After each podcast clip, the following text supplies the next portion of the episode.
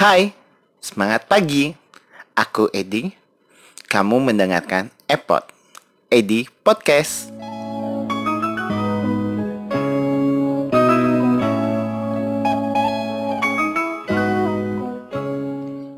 Sebuah buku yang terdiri dari 11 cerita pendek yang dipilih sendiri oleh cerita pendekisnya dan pernah disiarkan oleh media cetak Bangka Pos, Sriwijaya Pos, Batam Pos, Suara Merdeka, Sinar Harapan, dan Jurnal Sastra Santara Kupang.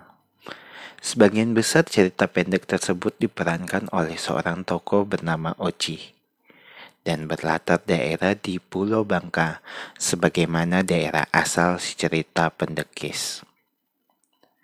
Rambo Gusnoy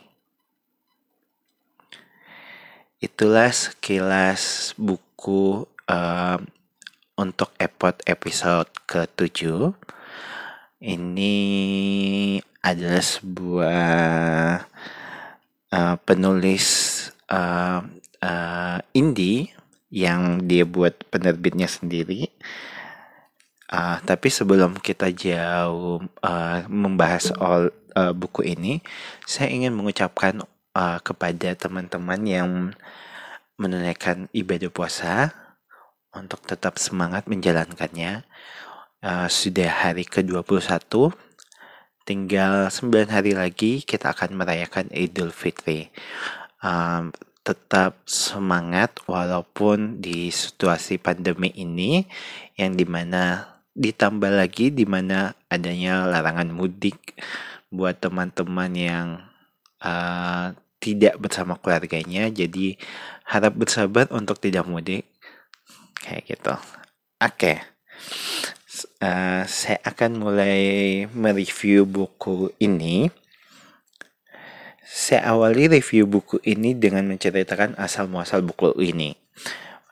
Uh, sebetulnya ceritanya kayak gini ya. Ini kayak aku akan agak sedikit mendongeng sebetulnya di suatu hari teman uh, teman kantor tahu kalau saya emang hobi baca. Dia menemu, menawarkan saya sebuah buku yang ditulis oleh penulis Balikpapan. Saya mulai tertarik karena emang lagi pengen mengapresiasi, mengapresiasi penulis lokal. Terus teman saya mulai bercerita mengenai penulisnya. Awalnya emang sang penulis suka menulis cerita pendek yang beberapa di antaranya diterbitkan di media cetak. Sang penulis pun berkeinginan untuk membuka, membukukan semua tulisannya. Karena suatu alasan dan idealismenya, ini yang saya tangkap ya kan dari cerita teman saya. Jadi kayak bahasa bahasa yang saya tangkap dari cerita teman saya kayak gini. akhirnya dia membukukan tulisan dengan membuat penerbit sendiri. Jadi karena dia merasa uh, masih ideal idealismenya ada, jadi ya udah uh, dia buat uh, penerbit sendiri, uh, penerbit lokal Balikpapan dan hanya untuk setiap penerbitan bukunya. Uh, dan dia cuma membuat 20 buku aja uh, bukan uh, dia jadi dia cuma menerbitkan 20 bukunya setiap judulnya kayak gitu dan ketika ditanyakan untuk membuat cetakan kedua, kedua dia menjawab, silakan untuk membeli buku kedua saya. Jadi kayak uh, dia mencetak bukunya jadi kayak limited edition gitu sih sebetulnya. Dan ketika kita tanya, ya udah dia menawarkan untuk membeli buku yang selanjutnya kayak gitu sih. Karena mendengar ceritanya itulah saya pun tertarik untuk membelinya, di mana saya bisa merasakan idealisme seorang penulis yang tidak terikat dengan penerbit nasional dan di mana setiap bukunya menjadi sebuah buku eksklusif yang tidak tergiur akan kemewahan semata. Kayak gitu sih yang saya tangkap di awal kayak gitu ya. Nah, Makanya alasan saya untuk membeli bukunya ya karena gitu, karena saya merasa bahwa seberapa menarik sih uh, dari bukunya ini karena maksudnya secara personal li personal penulisnya itu kayak mempunyai karakternya sendiri bahwa dia punya idealisme dan dia tidak tergiur akan kemewahan kayak gitu sih. Jadi itulah sebetulnya asal muasal buku ini saya beli. Ketika sampai di tangan, langsung saya buka plastiknya, lihat sampul dan judul bukunya. Tanda tanya di kepala mulai datang, di mana judul bukunya yaitu Rambo tapi dengan gambar covernya seekor anjing coklat kekar. Aku kurang tahu ini jenis anjingnya apa. Kayaknya sebetulnya kayak anjing kampung gitu sih, tapi badannya lumayan kekar gitu.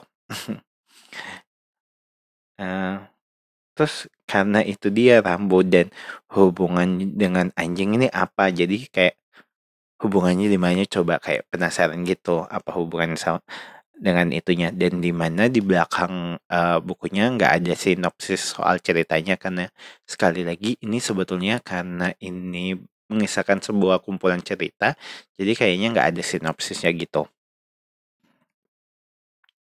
ya sudahlah mungkin uh, makanya saya berpikir ya sudahlah uh, saya akan baca deh. Mungkin setelah membaca saya akan tahu apa hubungan cover dan judulnya kayak gitu.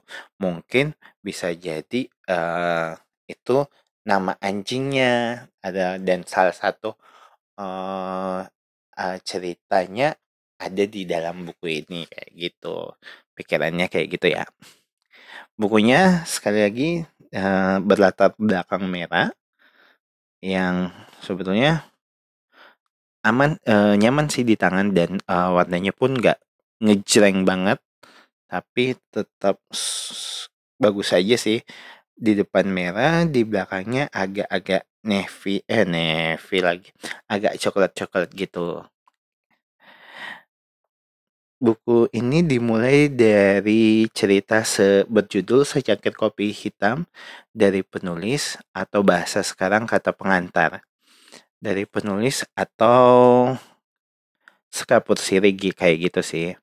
Di dalam tulisannya ini saya mulai tertarik dengan penggunaan kata yang manis dibaca saya mulai membaca cerpen pertama berjudul Teras Rumah Bos Jimmy. Nah, jadi ceritanya seder sederhana dengan menggunakan beberapa bahasa dari Kupang, Melayu Bangka, dan bahasa Jawa. Karena sebetulnya penulis ini berasal dari Bangka, tapi sempat kerja di Kupang dan agak mengerti bahasa Jawa. Jadi kayak tiga tiga bahasa itu dicampur-campur di dalam cerita itu. Selanjutnya baca cerpen kedua dan seterusnya. Sempat di awal agak kecewa dengan cerpennya. Karena menurutku terlalu sederhana. Tidak sesuai dengan ek ekspektasi saya setelah membaca kata pengantarnya. Tapi lama kelamaan saya mulai tertarik lagi karena saya sedikit paham akan tulisannya. Ini memang cerpen dengan bahasa yang sederhana, namun di balik cerpennya itu ada makna yang dalam. Jadi kalau mau membacanya sangat disarankan pelan-pelan dalam membaca agar maknanya tersampaikan. Ketika membacanya agak kesusahan karena ada beberapa kata menggunakan bahasa daerah dan terjemahannya tidak diletakkan sebagai catatan kaki, namun berada di akhir cerpennya. Jadi agak ribet. Di dalam buku ini, aku suka dengan cerpen yang berjudul Anak Ayam dan kurang dan ada salah satu cerpen yang menurut saya kurang menarik yaitu Teras, teras Rumah Bos Jimmy. Jadi uh, kita kembali ke tadi yang sebetulnya uh, sayangnya di dalam buku ini kan biasanya kalau misalnya kayak pakai istilah gitu ada biasanya tanda bintangnya gitu. Terus di bawah di bawah halaman itu biasanya ada kayak catatan kakinya gitu untuk mengartikan uh, sebuah uh, kata itu. Tapi ini malah kayak kalau di akhir cerpen baru kelihatan. Jadi kayak kalau misalnya kita nggak uh, nggak nge kita harus buka terakhir terus baca kayak gitu loh. Jadi agak ribet aja sih sebetulnya untuk penyusunannya kayak gitu. Uh, menurut saya ya uh, secara garis besar sih uh, cerpennya lumayan sederhana tapi maknanya dalam tapi uh, kayak um, aku belum bisa berkomentar lebih jauh sih karena masanya ini juga penulis lokal terus uh, uh, saya baru pertama kali ini baca bukunya tapi saya mengas uh, uh, mengapresiasi karena maksudnya uh, uh, salah satu penulis lokal yang pengen nerbitin buku dengan cara buat penerbit sendiri kayak gitu loh.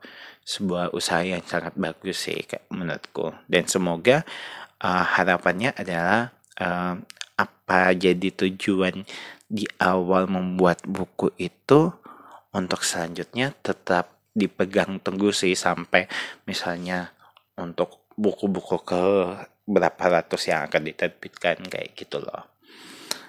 Oke, okay.